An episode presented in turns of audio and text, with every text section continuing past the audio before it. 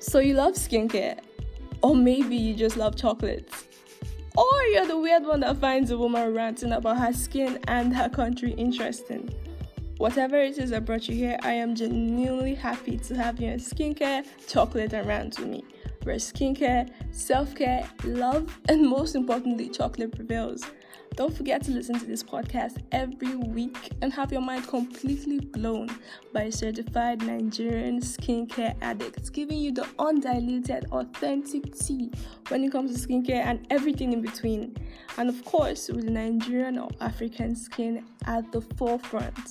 When I tell you this is going to be the best podcast you've had in a long while, I speak no lie.